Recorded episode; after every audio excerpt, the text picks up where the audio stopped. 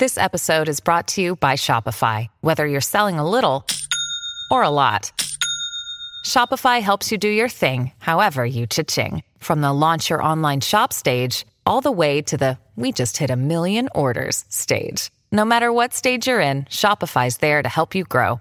Sign up for a $1 per month trial period at shopify.com slash special offer, all lowercase. That's shopify.com slash special offer. A ver, tú y yo que estamos en esta onda de, de emprender y tenemos negocios, sabemos, y ese es un consejo que te puede dar cualquier cabrón que ha hecho lana, hay que ser fríos.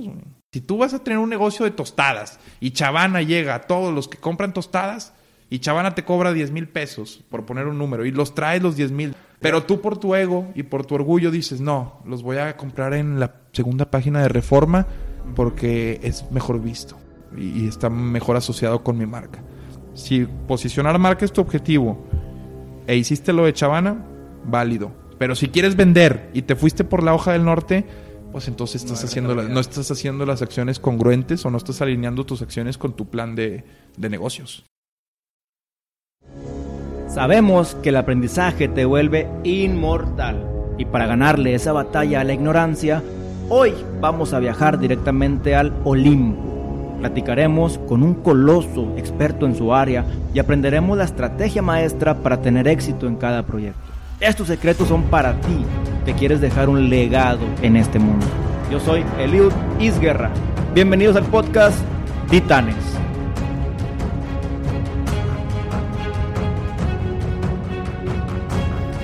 Titanes, bienvenidos al episodio número 18. En esta ocasión tengo a un titán de la industria del entretenimiento. Me acompaña el día de hoy Adrián, Adrián Marcelo primero. Bienvenido, compadre. ¿Cómo estás, Eliud? Qué gusto andar por aquí. Muchas gracias por la invitación y saludos a todos los que te escuchan, brother. Gracias, compadre, por aceptar la invitación. Les comento previamente, Adrián lo, lo conozco de, de antes, de fuera, del gimnasio, del, Sí, de ahí del Club del Lago. del Club del Lago de la, de la zona sur precisamente. Y bueno, después vi que entró en todo este tema del entretenimiento y me causa mucho la atención lo que has logrado, compadre. Digo, entre bien y mal, criticado y no, que es normal de alguien que, que, que figura. Eh, ¿Cómo has ido creciendo hasta que hoy has- te he visto que andas de comentarista, andas en Ciudad de México, andas muy activo? ¿Cómo fue este crecimiento y lo tenías planeado o no?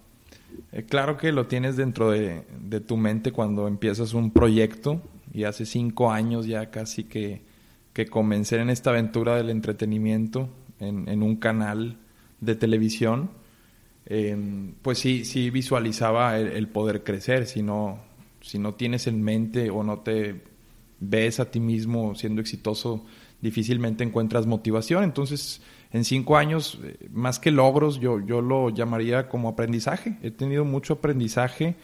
Eh, hay distintas eh, cuestiones que mucha gente eh, no, no entiende en televisión porque no, no está ahí, pero hablo de aprender en cuestión de cómo dirigirse una cámara, el cómo hacer una mención, el cómo usar el chícharo, el apuntador. Son, son toda una serie de cuestiones que en cualquier ocupación requieres ir desarrollando y, y logrando la pericia. Y admiro mucho esa parte porque tienes una visión y creas una visión en el, oye, ¿qué sigue de esto? Si digo esto, ya estás Sí, viendo sí, dos, sí. tres pasos adelante de cómo va a caer la gracia adelante. La vas formulando la estrategia, ¿no? Me, me dice mucha gente que, que me escribe a veces y, y- y pues yo, yo entiendo, también siempre lo he dicho, juego ahí en la línea y es el riesgo, pero me dicen, no piensas lo que dices. Y, y creo que es todo lo contrario, no, no porque lo que diga sea muy pensado, pero sí maquilo pensamientos tomando en cuenta lo que pienso que van a, a- a tener como reacción los que me están rodeando para, para poder poquito, de cierta forma, controlar el, el momento, el, el ambiente en el que estoy. Sí. Me siento cómodo haciéndolo. Y fíjate que yo, que te conozco poco, mucho, el hecho de que a veces sale un Adrián muy espontáneo, que de repente parecería torpe Sí. o inocente. Sí, digo, sí, ese no es Adrián, pero, pero la gente sí lo cree que es él. Es Eh, parte de un, yo no diría personaje, pero entiendo o compre- creo comprender bien mi, mi audiencia. Eh, la retroalimentación que en estos cinco años he, de cierta forma, no, no es que sea una obsesión, pero en estos cinco años todo lo que me han dicho, toda la retroalimentación positiva y negativa suma. Claro. Eh, la negativa a veces incluso más, o sea, dices, ¿qué estoy despertando en los que en los que ven mi contenido? Porque no solo en televisión, yo desde hace mucho tiempo hago cosas en internet. Me gusta, me gusta el, entretener, si se puede llamar así. Me gusta crear contenidos. Hoy en día creo que cualquier contenido que crees y con las plataformas que hay puede ser observado, no necesariamente en televisión. Entonces puede ser bueno o malo, pero está al alcance de personas. Exacto, el alcance, tú lo has comentado y eso es lo que hoy en día, pues, eh, figura y es lo importante, quién eres, qué haces, y parte de ese alcance y de esa estrategia que haces, no sé, a mí se, mm, lo veo más o menos así, como que eres la persona que lanzas la bomba, creas un caos, o sea, ah, todos se ponen así de, nervios, de locos y a criticar y a enojarse, y luego de repente, oye, ¿quién empezó esto? No, pues, ah, pues Adrián, Adrián, allá en el rincón, o sea, el vato ya le valió madre, o sea, nada más hizo el desmadre y se hace un lado y, y quedas como que el eh, no sé si el... Sí, sí, sí, es una, es, es, una apreciación muy válida. Sinceramente, sí soy incendiario, retador con, con, los comentarios y los juicios que, que, en ocasiones llego a elaborar, no solo en televisión, insisto, en Twitter me he metido en una cantidad de problemas, Eliud, por, por este humorcito que me cargo, que, que también aclaro no es mío. El, el humor no es de nadie, el humor es, es un contexto también de de, lo que la persona trae detrás. Hay cosas que a ti te dan risa y a mí no. Y hay cosas que a mí me dan risa que a ti no. Entonces... El humor es subjetivo. Eh, exactamente. Eh, tratar de encasillar el humor, si bien existen géneros y formas de, de ejecutarlo, de entregarlo, eh, creo que tratar de encasillarlo es, es pecar de, pues, de ingenuo. En este caso, insisto con esto de que si uno quiere ser irreverente hoy en día, pues el contexto te exige otro tipo de... Ya, ya por ejemplo, y, y, conforme vas creciendo a lo mejor maduras, pero lo he dicho y lo mencioné en un podcast con Aldo, Facundo a mí me parece uno de los mejores conductores y de hecho muchos me dicen, ah, eres como un Facundo. Y yo lo veo como un halago porque yo me veo reflejado. Yo tuve, tienes que fijarte en personas en las que para ti hacen bien las cosas, te entretienen y, de cierta forma los usas como, como un punto de guía o un punto de, de comparación, por así decirlo. Entonces Facundo para mí jugaba un papel, recuerdo desde muy chico, me gustaba esa irreverencia que veíamos en Incógnito, en Toma Libre, en Telehit. Me gustaba eso de, no lo veías de nadie, porque veías todo lo, lo, políticamente correcto de los conductores de Televisa o TV Azteca y después venía Facundo y, y, no con humor preparado, sino con, con, un feeling también en estas entrevistas en las que se disfrazaba de, de vagabundo, un transeúnte. En fin, hoy en día Facundo tal vez ya no es ese irreverente porque su contexto es otro, o sea, con las cosas que a él le parecían irreverentes tal vez hoy en día le parecen pues eh, anticuadas o, algo. ya llegó él a su punto que quería llegar de fama, de conocimiento y ahora sí, bueno, me voy a mirar a esto por tendencia, por edad, por lo que quiero reflejar ahora, a lo mejor ya, no sé, mucha gente cambia el perfil según su etapa o preferencia. A eso iba, mi, mi, idea es que en estos cinco años que la verdad en televisión no son nada, Eliud, yo me, me, me propuse y me puse la idea firma de, de capitalizar esa irreverencia que se te puede permitir cuando eres un neófito o un inexperto de algo. Entonces, Yo, yo fui jugando mucho con ese papel de, ah, caray, disculpen, no sabía que no se podía decir esto en televisión. Entonces, hasta que lo, lo, fui tratando de moldear en un humor que hoy en día pues es un poco más digerible, no tan estridente, porque lo estridente no necesariamente es irreverente. A veces muchos comentarios míos fueron o estuvieron en fuera de lugar, yo comprendo.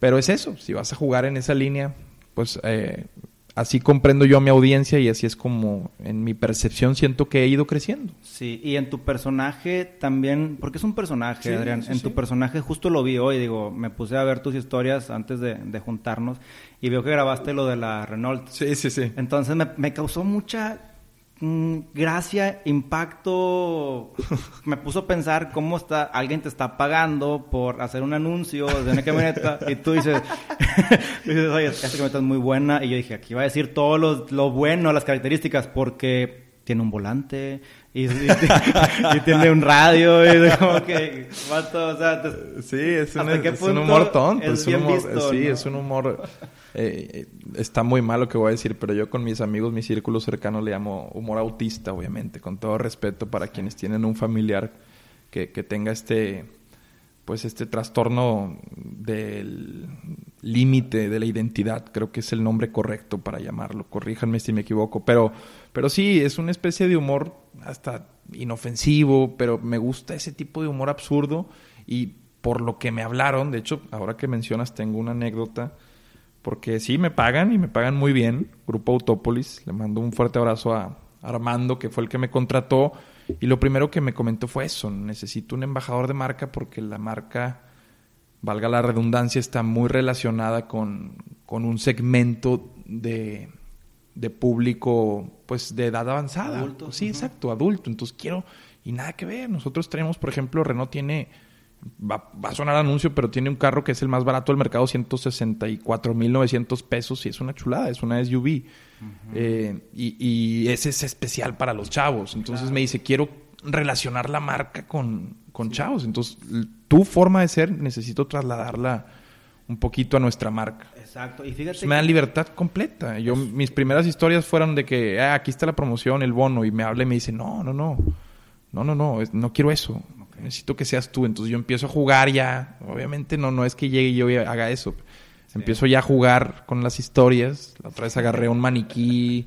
y, ya empieza a generar un poco más de impacto. Y lo bueno tuyo, Adrián, es que eres psicólogo, ¿cierto? Sí, es correcto. Entonces, de cierta manera, estás mezclando la psicología con tu personaje y entiendes tanto a la empresa que te paga como a la audiencia que quieren conectar y eh, a través de tu experiencia es una amalgama que transformas en lo que ellos están buscando, qué es lo que quiere él, tengo la empatía con tal persona, el lenguaje corporal, lo estoy leyendo, déjame dar el producto que él necesita o el servicio que él requiere. Eso, y te lo agradezco y la verdad me siento muy orgulloso de que lo, lo puntualices porque pocas veces me, me encuentro con alguien que, que lo toma en cuenta. A mí me preguntan mucho, ah, es que ¿para qué estudiaste psicología si no vas a ejercer? Y yo ejerzo todos los días Sinceramente, mi carrera la ejerzo todos los días. Son competencias muy, muy prácticas las que la carrera de psicología te otorga.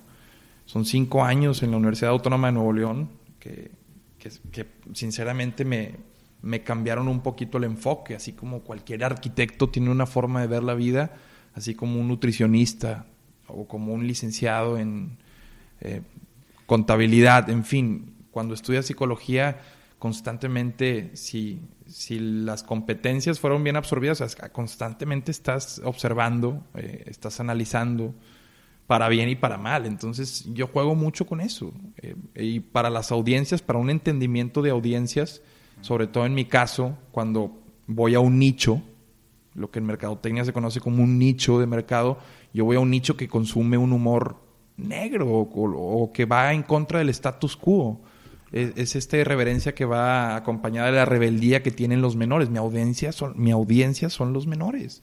18 a 25 años, los, los, los chavos que están en una etapa en la que las instituciones, incluso sus padres o cualquier, los, su escuela, pues representan para ellos algo como hasta... Ah, exacto, exacto. Entonces les, creo que les doy un escape al confrontar de cierta forma, entre comillas, el sistema desde, desde mi trinchera.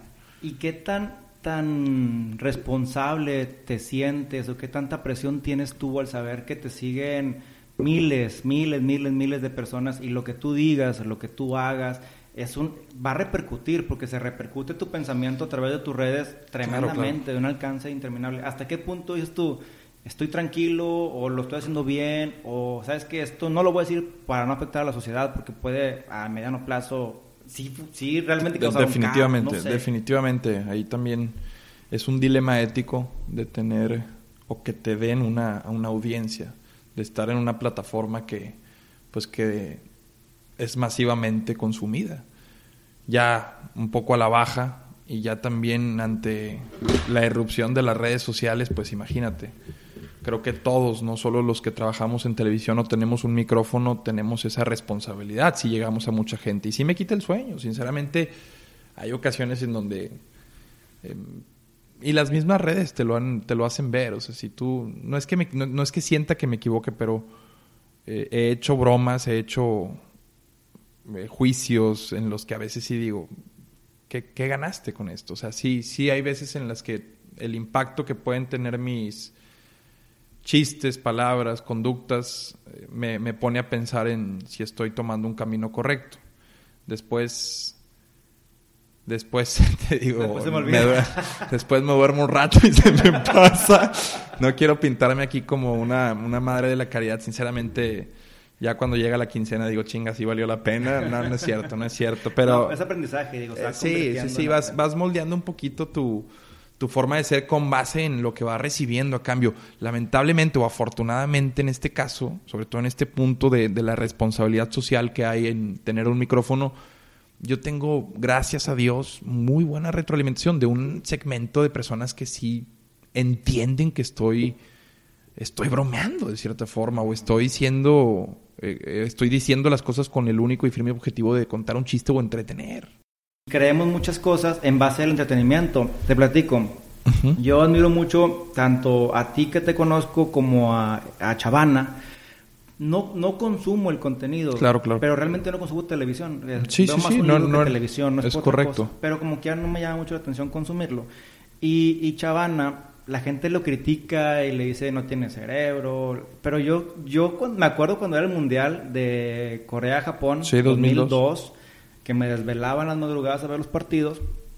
Estaba Chavana con Eliodoro y eran las noches del mundial. Sí, cómo no. Si lo recuerdas. Se acaba el mundial y sigue las noches del fútbol. Sí, sí, sí, sí. Se primer tiempo, y luego segundo tiempo, y luego se queda la noche del fútbol. Pero ya para esto que te digo, pasaron cinco años más o menos, y seguía Chavana en el mismo horario, con la misma audiencia o incluso mejor. Entonces yo le digo a la gente, Chavana es un caso de éxito porque tú en el 2012 veías las noches del fútbol y no hablaba nada de fútbol. Pero fue innovando en base a lo que el, mercado y su audiencia que le alcanzó a comprender estaba buscando. Eso, y cuando tienes, eh, y ahí trasladado a quienes te escuchan y este perfil emprendedor, un evaluador de desempeño, no me vas a dejar mentir, siempre es pues una herramienta muy valiosa, o sea, o el medir constantemente lo que estás haciendo, ya sea a través de números, a través de encuesta, no sé, pero una forma de medir. Y el rating en televisión es algo que ayuda mucho. Entonces ellos, a propósito de esto que comentas, los productores, se dan cuenta que mm, cuando le ponen ingredientes extra fútbol a estas noches del mundial, que su único objetivo era, exacto, su único objetivo era ¿Te acuerdas los horarios? Por el uso horario, eh, los juegos eran a las 2, 3 de la mañana, entonces era manténme ahí a la gente despierta para el juego. O sea, sabemos que están ahí despiertos, o sea, atrápalos. Exacto. Entonces se van dando cuenta con varias cositas como el rating vas, vas, vas y, de repente... Muy complicado, ¿no? Desde las 10, sí, 11 sí, tener la gente despierta. el, formato de multimedia son programas de tres horas. Por eso no me tomen a mal lo, que yo decía al inicio de... Es, hay gente que no entiende, no, no es que no entienda, yo sé que muchos creen saber cómo se hace la televisión, pero esto que mencionas en, en sobre todo en, en el punto de la audiencia y cómo aquí si tú y no estoy echándole la culpa a la audiencia de que por eso están estos contenidos. Pero si tú pones algo que eduque o informe, lamentablemente la audiencia lo va a rechazar. Y la televisión es un negocio. También si, si cumple con un rol educativo y social, yo comprendo eso. Y me costó comprenderlo. Porque al principio era los que también solo estaba viendo el lado de la rentabilidad, que en este caso los dueños de multimedios lo que quieren es rentabilidad. ¿Cómo atrapas rentabilidad en televisión? Venta. ¿Cómo haces venta? Con rating. Pues no vas a vender si tú no tienes, si tú no le dices, le dices al cliente, bueno, pues esto no lo ve nadie, pero fíjate, es el mejor contenido. Pues claro que Chibi te va a decir, entonces, ¿por qué me voy a anunciar contigo? O sea, me o sea, lo, ideal hoy en, o sea, y, y, siempre ha sido así, el deber ser sería combinar un buen contenido con una buena venta, porque llegas a través de buen contenido a la gente con un producto no necesariamente nocivo. Y no es que el de multimedia sea nocivo, pero es lo que platicábamos tú y yo. Contenido basura, definamos qué es basura. A ver, ¿cómo le llaman a las papitas? Comida chatarra, ¿no? Y nos las comemos, o sea, es chatarra metafóricamente. Yo puedo entender que le digan televisión basura metafóricamente a multimedios. Lo entiendo a la perfección, pero que se consume, eso no me lo van a negar. Es como, es como un corn dog en Disneyland. O sea, sabes que los efectos que tiene un corn dog, pues, pues qué cantidad de azúcar, de, harina, la salchicha es un embutido, una mezcla de uñas con pezuñas y no sé qué más del puerco, sangre. Y como quiera te lo comes, te lo embutes. Y no y no vamos por ahí con esa doble moral de, ah, pues yo no yo no consumo corn dogs o papitas, pero sí lo hacemos con la televisión, porque están inmiscuidos otros humanos y porque también nos vemos reflejados en esos humanos que aparecen en ese cuadro. Pero los hábitos y costumbres que tiene, y eso lo ve cualquier persona que estudie mercadotecnia, los hábitos y costumbres que tiene cierto tipo de mercado y otros son muy distintos y mucho, muy variables. Entonces, veo constantemente que hay personas que critican multimedios cuando ni siquiera son parte, por así decirlo, del mercado al que va, la marca que criticaron, el anuncio que criticaron, pero estás ahí, estás ahí, o sea, estás ahí viéndolo y algo tiene que te atrapa o algo tiene que te causa morbo. Eh, hay muchas personas que no les pues, no, se sienten orgullosos de decir, incluso lo niegan, que lo ven, pero se pueden decir que lo, se acuestan viéndolo. Tienes razón, mucha gente que conozco lo niega y lo reprime, pero cuando sale un tema, ahí está. ¿Cuándo lo viste? Es que prendí la televisión nada más y ahí estaba. Y, a mí me llegan muchos comentarios, Elio, de, oye, no lo veo, pero esta vez le aprendí y estabas diciendo esto, cabrón, hijo de tu pinche madre, o, hijo. Sí, sí. Y, y, eso, y eso también hoy en día también es la plataforma, el A mí mucha gente me escribe, eres lo único bueno de multimedios. Y ni me siento lo mejor de multimedios y ni, ni lo peor, pero mucha gente me dice, nada más veo por ti multimedios. O sea, hoy en día el YouTube es una plataforma, este podcast es una plataforma de llegar a otras personas y que te conozcan. La televisión es otra plataforma. Creo que si no las aprovechas y si te fijas en la calidad de la plataforma, pues siempre vas a estar ahí. Eh, pensando en que te pongan todo a tu disposición para dar buen contenido y no. Pero cuando ves... Vine, una aplicación de 6 segundos en su momento, sacó a los mejores creadores de contenido hoy en día. O sea, hoy en día es, si te fijas en la plataforma, estás destinado a fracasar. Fíjate en tu contenido, en lo que estás diciendo. Y eso a mí en este, en este sentido me, me, me produce a veces frustración que se me catalogue por mi plataforma, por ser de multimedios cuando eh, una fama me persigue, porque mucha gente cree, o sea, cree esta fama que tengo de decir puras estupideces, pero no se ponen a veces a escucharme, o sea, ve, los programas que hacemos, por ejemplo, en mitad y mitad, eh, estamos de jurado y a veces les digo cosas buenas a las, a las chicas que me nace decirlas de, de una persona y, pues bueno, parte también del personaje, yo entiendo, pero vamos a ese en serio, un programa de entrevistas, que tenemos buenos invitados, tratamos de hacer una pauta informativa y sigue siendo del ecosistema de multimedios. Entonces, sí, no. sí, sí. Digo, la verdad se, te, se cataloga acá siempre por la por el donde nos conocieron y la gente que se queda en esas plataformas creen que solamente estás ahí. Yo me acuerdo mucho de, de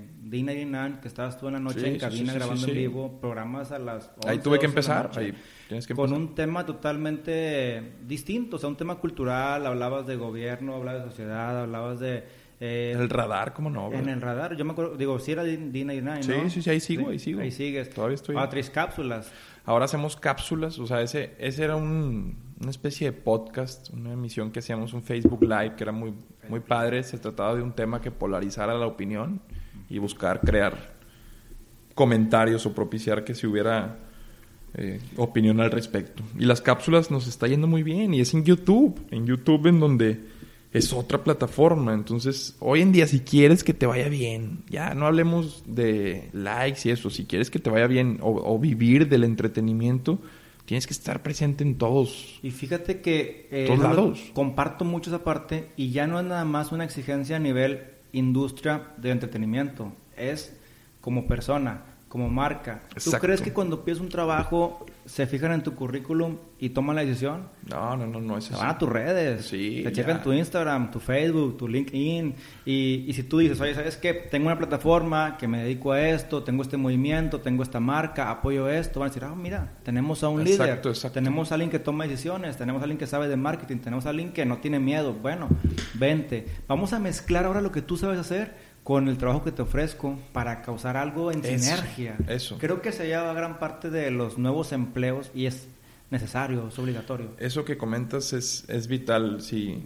Y, lo ves mucho en los mercadólogos, que, que, se ven a sí mismos como una marca para bien y para mal. Sin, si buscamos el balance sin deshumanizarnos, O sea, vernos como una marca en el sentido de que nos vendemos, constantemente nos estamos vendiendo. Y eso es algo que puede sonar cliché, pero cualquier conversación que te vaya a generar dinero, hoy en día prácticamente es, una venta. O sea, y no, no la tenemos que ver como tal.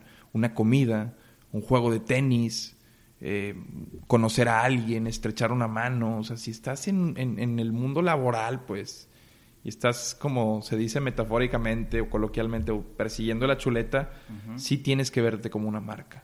Y todo lo que haces hoy en redes sociales, digo, después está el extremo de, de completamente mandar una imagen, obsesionarse con mandar una imagen que no es, pero encontrar el balance también es enviar el mensaje correcto en redes sociales.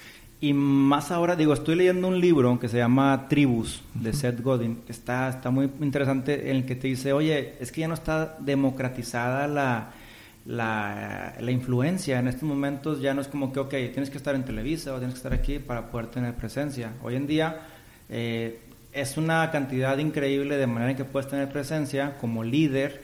Y a lo que voy con todo esto es que antes a los herejes pues los, los mataban, ¿no? Sí, sí, el contexto, te Hoy en día ser un hereje eh, digital o ir en contra de algo, la gente lo aplaude, como que hoy se atrevió a ir en contra. Eso. Y vas, vas en contra, pero ese mismo contra te levanta, o sea, finalmente el impulso como un avión, ¿verdad? Eso, eso, eso que mencionas y, y, es un buen fragmento que eliges traer a colación de, de ese libro, porque es eso, o sea, hoy en día tú puedes para empezar, e, encontrar sentido de pertenencia hoy en día lo puedes hacer con estas tribus y subtribus que hay en cualquier lado. Hoy en día ya, hijo, con un videojuego tiene una comunidad grandísima. Eh, o, no sé, el hábito de plantar árboles, de reforestar, una comunidad grandísima de personas. los que no comemos gluten, los que subimos al cerro, hasta en los que se drogan hay un subtribu. O sea, e, es tan es tantos, tantos y tantos los grupos a los que puedes pertenecer y lo que las redes sociales te permiten organizarte, que definitivamente ya, ya no es como que te sientas desconectado. Claro. O sea, hoy en día se, se, puede propiciar una conexión de la persona y por eso se siente más a gusto estando en, el mundo digital. Sí, porque son conexiones. Un poco de la paradoja que te presenta Steven Spielberg en, Ready Player One, cómo muchos pueden hacer esa vida o ser exitosos o ser lo que no son en su vida en redes sociales. Exactamente. En, su alter ego pueden hacerlo ahí totalmente. Ahora la vida de sueños. con esta onda del streaming también en los videojuegos, toda esta onda del Twitch y y, la cuestión de donaciones para que sigas haciendo contenido ah, es, una cosa increíble. O sea, cualquier niño, por ejemplo, estos eh, me sorprendió que el ganador de Fortnite, eh, 3 millones de dólares y no rebasa los 25 años. O sea, ha, cambiado, ha cambiado muchísimo la forma en la que el mundo eh, otorga incentivos eh, a la gente también. Esta recompensa inmediata y, y, le cuesta, a los que más les cuesta entenderlo, naturalmente son a las generaciones eh, más, exactamente, la generación X y los baby, bueno. Ellos van a decir, ¿cómo que 3 millones a un niño por 25 años por jugar videojuegos? No se hace nada para el mundo. Bueno, pero pues la gente lo aplaude. Y es que, lo que la, la, industria del consumo, volvemos a lo mismo, lo cambió todo. Antes, antes como cuál era la vía para llegar también a, una, a las generaciones eh, chicas, a través del padre. O sea, Toys R ¿cómo le vendía juguetes a los niños? A través del padre. Hoy en día tú puedes ya llegar a los niños, no, no te hablo de venderles, pero puedes impactarlos directamente eh, mucho más fácil, ya no solo con anuncios en la hora de los eh, caricaturas. O sea, el consumo ha cambiado, exacto. Los anuncios, sale de repente anuncios, oye, no sé, Uber. Oye, ¿qué es el anuncio de Uber en YouTube Kids? Bueno, pues es que se están formando futuros clientes de alguna manera. ¿no? Puedes ir trabajando exactamente la marca. No se sabe el alcance que pueda, que pueda llegar a tener. Y ya que le metes ciencia también a la mercadotecnia, es los que están pensando por nosotros ahorita y con toda la cuestión de Big Data también, que juega un papel importantísimo ahora en la, en la revolución en esta cuarta revolución ya informática. 4.0. Eh, la cuarta transformación, me acordé. Pero los que están, van, imagínate, los mejores científicos forman parte de estas empresas eh, ¿Hasta qué punto crees que seamos nosotros los tomadores de decisión? No, no, no. Y ya, no, no sé, nos escuchan, nos ven. Las decisiones que tomamos muchas veces están orientadas inconscientemente por mucho contenido micro contenido o, de forma masiva ni te das cuenta están llegando a ti, o sea, te impactan en colores, o sea, la psicología de que usan el neuromarketing, eh, ya entras a una tienda en, en, plazas de estas ya avanzadas y el, mismo olor, la música, exacto. Te... Metropolitan Center. Sí. Yo ya sé, cada que voy digo, ah, voy a oler a ese sí, típico. ¿Te gusta o no? Ya sabes que viene de ahí. Todo, todo tiene un respaldo, o sea, creo que ha llegado a ese punto los avances en mercadotecnia que yo creo que no. Sinceramente, conscientemente una decisión está manipulada eh, por un fin de Sí, de pequeños factores de pequeños factores, exactamente. de manera consciente. O sea, te lo pusieron ahí o no, pero, ah, vamos a comer aquí. ¿Por qué? ¿Se me antojó? Me acordé, sí, sí, sí, sí, me acordé de la, de la de Inception, la estaba viendo hace poquito, la, la película del origen, de, pues, creo que todos la han visto, la de Christopher Nolan, como, como para hacer que los, los, o sea, le, plantan la idea, o sea, la premisa de la película es plantar una idea a través de los sueños en, en una persona para que tome una decisión sin que, pare, sin que sea forzada, por así decirlo, la, la, decisión. Entonces, es jugar con esas cosas que aparecen en los sueños para que no, pues no delatar que, que alguien está manipulando. todo eso. Exactamente. Y si la gente se quiere asustar más, digo, pónganse a ver todas las temporadas de Black Mirror. Uy, uy, uy, cómo no. o sea, son, no son zafadas, o sea, son esas hacia lo que vamos. Impactan porque muy real. Hay una tendencia de que para allá podrían ir las cosas. O sea, por eso impacta. Es un hecho. Realmente, si, si no causaría eso que causa la serie si, si no fuera eh, creíble, porque si no sería ficción. Sería ficción. Sería simple y sencillamente ficción. Lo que impacta es de que, madre, o sea, sí sería una solución o le meten ahí una especie de, de verdad a la serie que hace que impacte mucho. ¿Cómo se le llamaría eso? Digo, no es real, tampoco es ficción, pero es una realidad a, a mí me gusta que a 10 años, compadre, 15 años. Sí, hay un a mí hay un capítulo en Black Mirror ya que le entraste a eso que me impacta. No sé si lo llegaste a ver, mi buen. Es el de la cárcel que inventan. Ah, como un trabajo, ¿o no? Eh, eh, es en el que de repente una persona aparece y la están grabando. Todos. Y le empiezan a perseguir, todos como que en un pueblo. Ok. Creo que es segunda temporada, primera. Y resulta al final, digo, lo voy a spoilear, pero bueno, eh, véanlo como quiera. No, no pasa nada, pero que resulta que al final es, es, un, es una cárcel en la que el castigo diario es vivir vivir esa tortura de, de levantarte y no saber nada y, bueno, eh, atraviesa un sufrimiento la persona, pero es una especie de cárcel moderna, güey. Exacto. Entonces estas personas habían cometido un crimen, habían asesinado a alguien o la persona que estaba pagando, entonces diario tenía que sufrir algo equivalente a lo que había hecho. Sin acordarse ni nada. De y lo reseteaban. Entonces era un espectáculo. Toda la gente que grababa entraba a esa cárcel porque aparte pues vendían el show de eso. No, no, no. no está, está muy... Es una sátira, es una sátira de, de una crítica social muy, muy exagerada, pero que está muy bien elaborada. Es una gran serie. Y hablando de esto, en la industria de la televisión, Adrián, ¿qué has visto? ¿Hacia dónde se va a migrar? Eh, ¿Qué incluso, tal vez puestos de trabajo, crees que se vayan a desaparecer? Eh, o en, a nivel general, ¿no? ¿Qué es lo que, que, ves que ya viene a muy, muy corto plazo, dos, tres años tal vez? Mira, esto es desde mi perspectiva, pero creo que la automatización en televisión ya existe, sí, pero para que desplace a, capital humano lo veo tardado. ¿Por qué? Porque también ha sufrido un impacto importante. Se podría decir que la televisión está en crisis la venta no es la misma, el valor de publicitarse en televisión ya no es el mismo. Entonces, el retorno de inversión al tu automatizar eh, desmedidamente al punto de dejar de usar capital humano, no creo que sea el deseado por los que están en esta industria. La televisión, para quienes la manejan, para, para quienes son los dueños de las concesiones, es una herramienta política creo yo que por eso mismo va a seguir existiendo siempre. Como tal, es un medio de difusión de gobierno también. O sea, exacto. Entonces, la televisión como tal, lo que va a cambiar, creo yo, es la forma en la que, en la que te la presenten. Cada vez los contenidos, si, si te fijas, han, adaptando, han, ido adaptándose más a lo que vemos en Internet. Como este corte directo cada vez casi inconsciente, pero si tú te fijas, los contenidos son picaditos. O sea, hoy en día los programas de revista, ¿cómo van? Tas, tas, tas, tas, tas, tas, tas, tas. Tú ves, bueno, ya puedes ir viendo cómo los programas han mutado. Entonces, como tal, va a mutar. Si hace 20 años eh, dividiéramos el, el consumo de, de producto no sé, para promocionarse, tal vez sería 70% televisión, 30% radio, más o menos. ¿eh? Exacto. Los famosos esfuerzos de, del área de mercadotecnia se concentraban tal vez en ese porcentaje. Okay. Hoy en día, ¿cómo te lo imaginas que está repartido el queso? No, hay empresas que solo tienen estrategia digital. Hay, sé de varias empresas, una, por mencionarte una, Innova Sport. O sea, si bien tienen esfuerzos en radio y son mínimos, su presupuesto cerca del 90% del presupuesto está destinado a, a estrategias digitales. ¿Y por qué crees? Creo que yo... Por el e-commerce también. Por eh, e en el caso de ellos es porque saben que el futuro es el e-commerce. Y, muchas empresas saben que incluso el retail...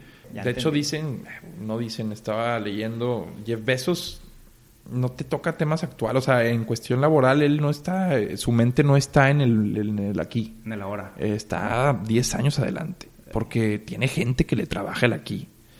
Él, tiene que estar, o sea, él al ser el, el, líder. creativo, él dice quiero esto. No, no, no, son, en esas ligas así tiene que ser. O sea, Mark Zuckerberg, ¿tú crees que está pensando en, en el código de programación para mejorar? Ya no está pensando en eso, está, lo está viendo como una herramienta de la humanidad. Entonces, él tiene que estar tocando otros temas. Elon Musk. Tema que tiene él con, con Mark Zuckerberg de, de inteligencia artificial. O sea, Elon Musk es el que está seguro que si se sale de control esta cuestión de inteligencia, sí nos puede ir eh, muy mal. O sea, necesita un, un pues, una cuestión, un análisis ético. Y, Mark Zuckerberg dice que pues también eh, lo contrario, ¿no? No lo contrario, pero pues él, él sí está más en pro de, de utilizar inteligencia artificial. Y tú es donde te pones a pensar, o sea, eh, ¿quién nos está guiando, quién nos está dirigiendo, en manos de quién estamos, de un puñado de personas que, si la llegan a regar, pues estamos fritos. Pues bueno, como quiera, si la llegan a regar, lo siento más capaces a ellos como quiera de tomar las decisiones. No sé quién es, es porque también ya cuando ellos están cotizando en la bolsa y eso, ya, ya cuando tu dinero pasa por Wall Street, eh, creo que ya también, de cierta forma, Estados Unidos es una forma en la que toma las riendas de, de las cuestiones y por eso sigue siendo el, tal vez ya mm, disputándole ahí China, Rusia siempre, pero Estados Unidos sigue siendo la, la, gran potencia o quien, o quien marque el camino pues tiene también Silicon Valley, las, una de las, mejores universidades, o sea, sigue siendo uno de los jugadores importantes, creo. o sea, al menos en percepción, porque también volvemos a lo mismo quién toma las decisiones. A lo mejor los chinos tienen el poder ahorita, dicen que son una potencia increíble los chinos. Hay cosas que hasta ni sabemos de ellos, tienen su propia red, de hecho, su propio internet. O sea, esos güeyes a lo mejor y ya, ya van en el 2050, Liud, y nosotros ni sabemos, güey. Es muy interesante y a mí me da mucho mucho miedo compartir. en el tema, por ejemplo, yo soy... Pensar en eso. Yo soy contador. Sí, sí, sí. No lo ejerzo, güey. No, no, o sea, no, no estoy metido en temas de actualizaciones y demás, pero es una carrera que yo veo que se va a terminar. Puede ser. Muy pronto. Puede ser. ¿Por qué? Porque el SAT te hace todo muy eficiente. ¿Por qué? Porque hay sistemas que tú metes facturas y al final del mes te da el resultado. O sea, todo el tema de la talacha te la está quitando. Que a lo mejor ahorita lo hace un practicante, a lo mejor lo hace un recién graduado, pero esto se va a acabar. Ya se quedan los contadores que están muy, muy metidos de que hoy tengo una multa, tengo esto. estrategias fiscales y todo eso. Sí, cuestión de impuestos. Todo se va automatizando, tal vez la estrategia fiscal tal vez disminuya, tal vez las multas del IMSS sean por internet. Toda la gente que es broker, toda la gente que hace trámites, se está Realmente todo, todas las industrias tienen sus cambios y más. Lo que pasa es que ahora son, son más rápidos, creo yo, más más dinámicos, o sea, se siente más, es, es, todo... es que te lo exige también la misma sociedad, como que, oye... Sí, exacto, todo va a una velocidad en la que, o sea, todas las industrias, ¿cuál no está siendo golpeada actualmente? ¿Cuál no? O sea, la industria automotriz con las regulaciones ambientales, el Tesla, o sea, les exacto, o sea, la, la automatización, el Internet de las cosas, y pues por eso mismo se le denomina esta cuarta, cuarta revolución industrial, porque pegó en en muchísimos sectores de la industria. Y sí, no, no creo que nadie esté tranquilo actualmente. Oye, compadre, voy a entrar a un poquito temas de negocio, porque también digo, has aprendido tú mucho de toda esta experiencia. Has, has mm, bien o mal, aguantado críticas, levantado críticas, y, y yo sé que tú luchas por mantener también sale la pizza de Junco. Platícame de este proyecto o de algún otro que hayas emprendido que a lo yo no estoy enterado. En, pizza de Junco, sí, tenemos ya seis meses. Es una pizzería que junto con un buen amigo, socio, ahora, eh, decidimos emprender. Él trabajaba precisamente aquí, en este hotel, en el Fiesta Inn, con toda una experiencia. En Estamos en, en Meet, un cowork, en, una, en oficina, no que estoy con Adrián en un hotel. no, no, no, sí, de hecho. Déjame aclarar, compadre, perdón. Aquí, aquí mismo, en, en donde están las oficinas, en, en Grupo Posadas, pues. Sí, claro. Entonces él ya tenía mucha experiencia en esta cuestión de, trabajar en, servicio y sobre todo en cocinas de restaurantes. Fue a Canadá, trabajó el pan mucho tiempo. Y yo tenía un exceso, un exceso, no un exceso, un excedente, digamos, porque exceso nunca, exceso de lana nunca, un excedente que ya traía ganas de invertir. Entonces decidimos, le dije, salte de ahí, vamos a emprender este pedo. Y él vive aquí en Junco de la Vega entonces su misma casa la utilizamos como, como la, pues, la cocina y ponemos estas pizzas con una estrategia 100% digital. apalancada contigo. Exactamente, que, que, el ancla era, era mi exposición en redes y, ahí en televisión. Entonces creamos pizzas de junco con amigos. Eh, me refiero a que, por ejemplo, el arte de la caja lo hace un amigo que es tatuador. Empezamos a, también a pedir consejos, o sea, la constitución de la empresa fue un amigo que es eh, abogado, entonces esto en relación a lo que haces también de networking, lo menciono por eso, como cuando emprendes algo te vas viendo que hay mucha gente, sobre todo los cercanos, que pueden estar dispuestos a, ayudarte eh, y bien darse intercambios también.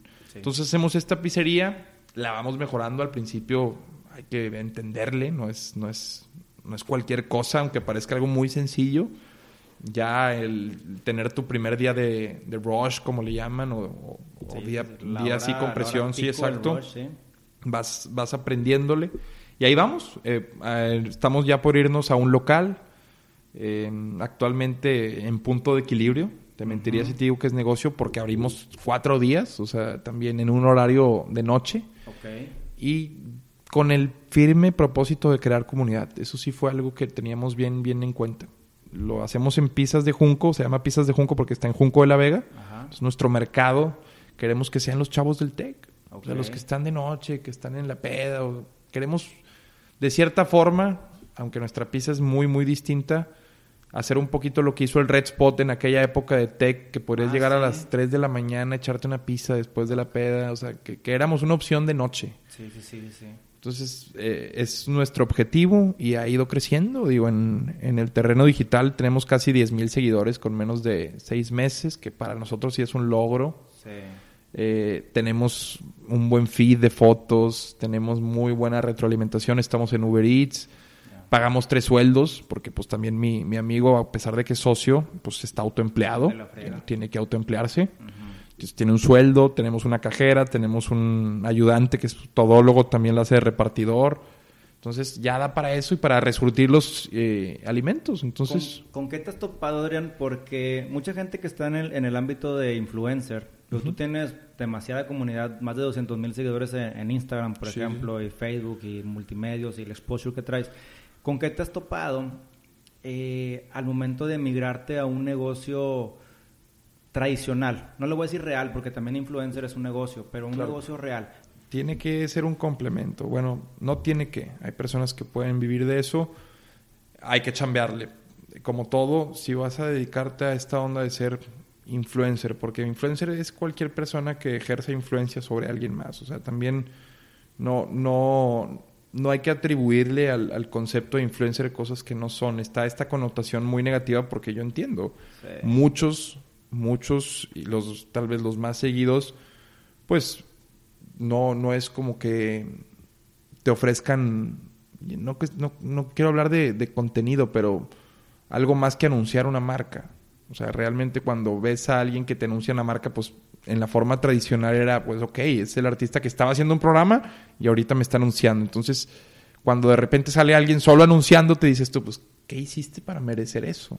O sea, hay una cuestión también ahí inconsciente de decir, a ver, si me vas a vender algo, primero quiero conocerte, güey. Entonces, ahí yo entiendo de dónde parten muchas veces las críticas, de decir, ¿por qué me vas a decir tú que compre este, este loción o este carro o esto? si ni siquiera te conozco, no, todavía no ejerces nada sobre mí. En mi caso, un paréntesis, lo veo mucho con los conferencistas de negocio y demás. Yo ya, ya no voy a conferencias porque me decepciono mucho de que vas, tú puedes, haz esto, aquí vas a darle, y vas a crecer y, vas a vender. Y te dices, bueno, ¿y tú qué has hecho? Exacto, exacto. O sea, ¿qué te legitimiza como para aconsejarme? Por eso, por eso es importante, en mi caso, verlo como un complemento. Yo y por eso mismo también cuando lo ves así, tienes un descaro. Yo, por ejemplo, en mi caso de Renault Topolis le hago 20 historias.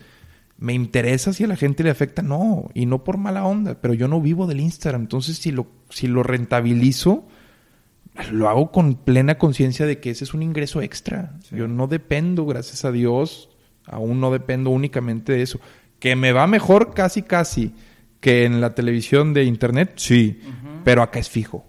Acá estás hablando de que no es algo fijo. Entonces, a eso iba con que si te vas a dedicar a eso, tienes que chingarle como no tienes idea. Tienes que estar mandando presentaciones a clientes de, de tratar de convencerlos. A ver, ¿por qué te voy a contratar? O sea, muchos, insisto, a veces criticamos, pero también no, no hay un conocimiento de lo que hay detrás de cerrar un cliente en redes sociales.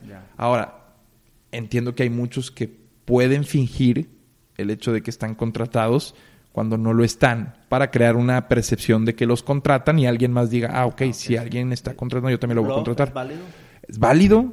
Eh, y bueno, no puedes tapar el sol con un dedo. Hoy en día, a lo que iba con lo que todos somos influencers, tú puedes subir el Eliud y tal vez tu sobrino que tiene 13 años que dice, no mames, yo quiero ser como mi, mi tío Eliud. Y puedes subir, eh, ¿sabes qué? Prueben chamito, el, no, no sé, el Yakul, lo que sea. Y tu primo lo va a querer Ahí tú estás haciendo la influencer. o sea, a eso voy con que cada quien tiene un micro y están los microinfluencers también. Entonces, hay eh, marcas que sí saben trabajar con influencers y vaya que le sacan provecho. Cuento el caso de una de las más criticadas, Mariana Rodríguez. Lo platicaba también en otro podcast. Tengo un amigo que trabaja en Invictus.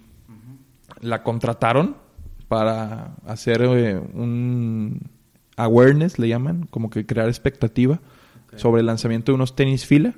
Lo anunció Mariana, se acabaron los tenis. Entonces, cueste lo que cueste, si tú te quitas esos telarañas morales que traes de, ay, es que no aporta nada, y nada más la ves con ojos de me va a servir o no, conociendo a tu audiencia, si sabes trabajar con influencers, puedes sacar toda tu venta. O sea, es saber trabajar. Muchas veces yo llego, me hablan, me hablan marcas y eh, es lamentable que prácticamente llegas, llegan, llegas y ya están sugestionados, güey. Yo, no estoy, yo no soy influencer, pero mucha gente me busca, gracias a Dios, me, me escribe y me dice, oye, tengo un restaurante, oye, tengo esto. O sea, no estoy hablando de marcas, sino de gente que... Y hay gente que a veces, ok, va, y ya está sugestionada de que, ok, los influencers y así, ok, entonces ni siquiera confías en trabajar en esto, lo estás haciendo porque lo viste a alguien más que lo hizo o porque te recomendaron. Entonces, para trabajar con influencers, tienes que quitarte de eso de, ah, es que su contenido, eso. Pídele los testigos y pídele sus demográficos, ve a quién llega, ve en quién impacta, ve qué tipo de engagement tiene con los comentarios de sus fotos y ya, basta. Y que vayas alineado con su... a ver, si somos, si estamos en, tú y yo que estamos en esta onda de, de emprender y tenemos negocios, sabemos, y ese es un consejo que te puede dar cualquier cabrón que ha hecho lana, hay que ser fríos. Claro. O sea, si tú vas a tener un negocio de tostadas y Chavana llega a todos los que compran tostadas y Chavana te cobra 10 mil pesos, por poner un número, y los traes los 10 mil destinados a, a, inversión, a publicidad. Pero tú por tu ego y por tu orgullo dices, no, los voy a comprar en la segunda página de Reforma, eh, de Grupo Reforma, porque es mejor visto y está mejor asociado con mi marca. ¿Cuál es tu objetivo? ¿Posicionar marca o venta? Si posicionar marca es tu objetivo e hiciste lo de Chavana, válido. Pero si quieres vender y te fuiste por la hoja del norte, pues entonces estás haciendo no estás haciendo las acciones congruentes o no estás alineando tus acciones con tu plan de, negocios. Sí, claro, definitivamente. Entonces es, eso. Si vas a trabajar con influencers, quítate esas telarañas de si aporta no. Claro que puedes asociar tu marca con buenas, con buenos embajadores. No está peleada una cosa con la otra. Pero hay gente que se quiere ir por la fácil. Llegan con Poncho de Nigris. Ah, quiero que me anuncies, pero también cuando hablan de Poncho de Nigris, ay, no, hombre, es que no aporta esto y lo otro. Por eso, pero te quieres saltar las 10.000 trancas de posicionar tu marca para que te la anuncie alguien que llega a millones. Pero te da pena. Es que no, no, no se puede todo, güey. o sea, es, es, eso. ¿Qué quieres? Construye tu marca, posicionala y que venga la venta sola. Entonces. Es necesario, totalmente necesario. Y se lo digo a mi socio que estamos en una situación privilegiada en la que, gracias a esta exposición que, que me dan los medios en los que, en los que me desenvuelvo, pues no es como si de pronto dos personas dicen vamos a poner una pizzería. O sea, nosotros tenemos el impulso de mi cuenta, entonces por eso mismo la pizzería en estos seis meses ha tenido un crecimiento exponencial, se podría decir. O sea, de, de querer como, crear comunidad aquí, gracias al alcance que tengo, nos preguntan mucho si tenemos en Cumbres, en Guadalupe, en San Nicolás, entonces nos va dando un, nos va dando un poquito la perspectiva de que es franquiciable. En un futuro puede ser franquiciable.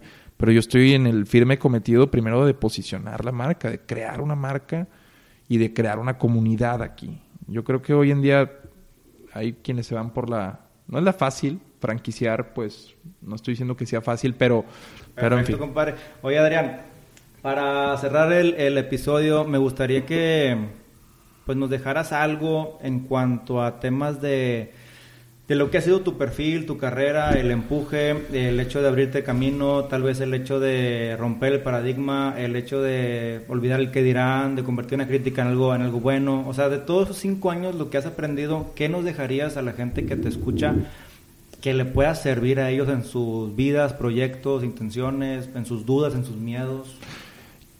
Fíjate que yo iría en contra de esta cuestión que muchas veces, ahora que lo mencionaste, recibimos como consejo de olvídate del qué dirán. Yo diría que todo lo contrario, Liud.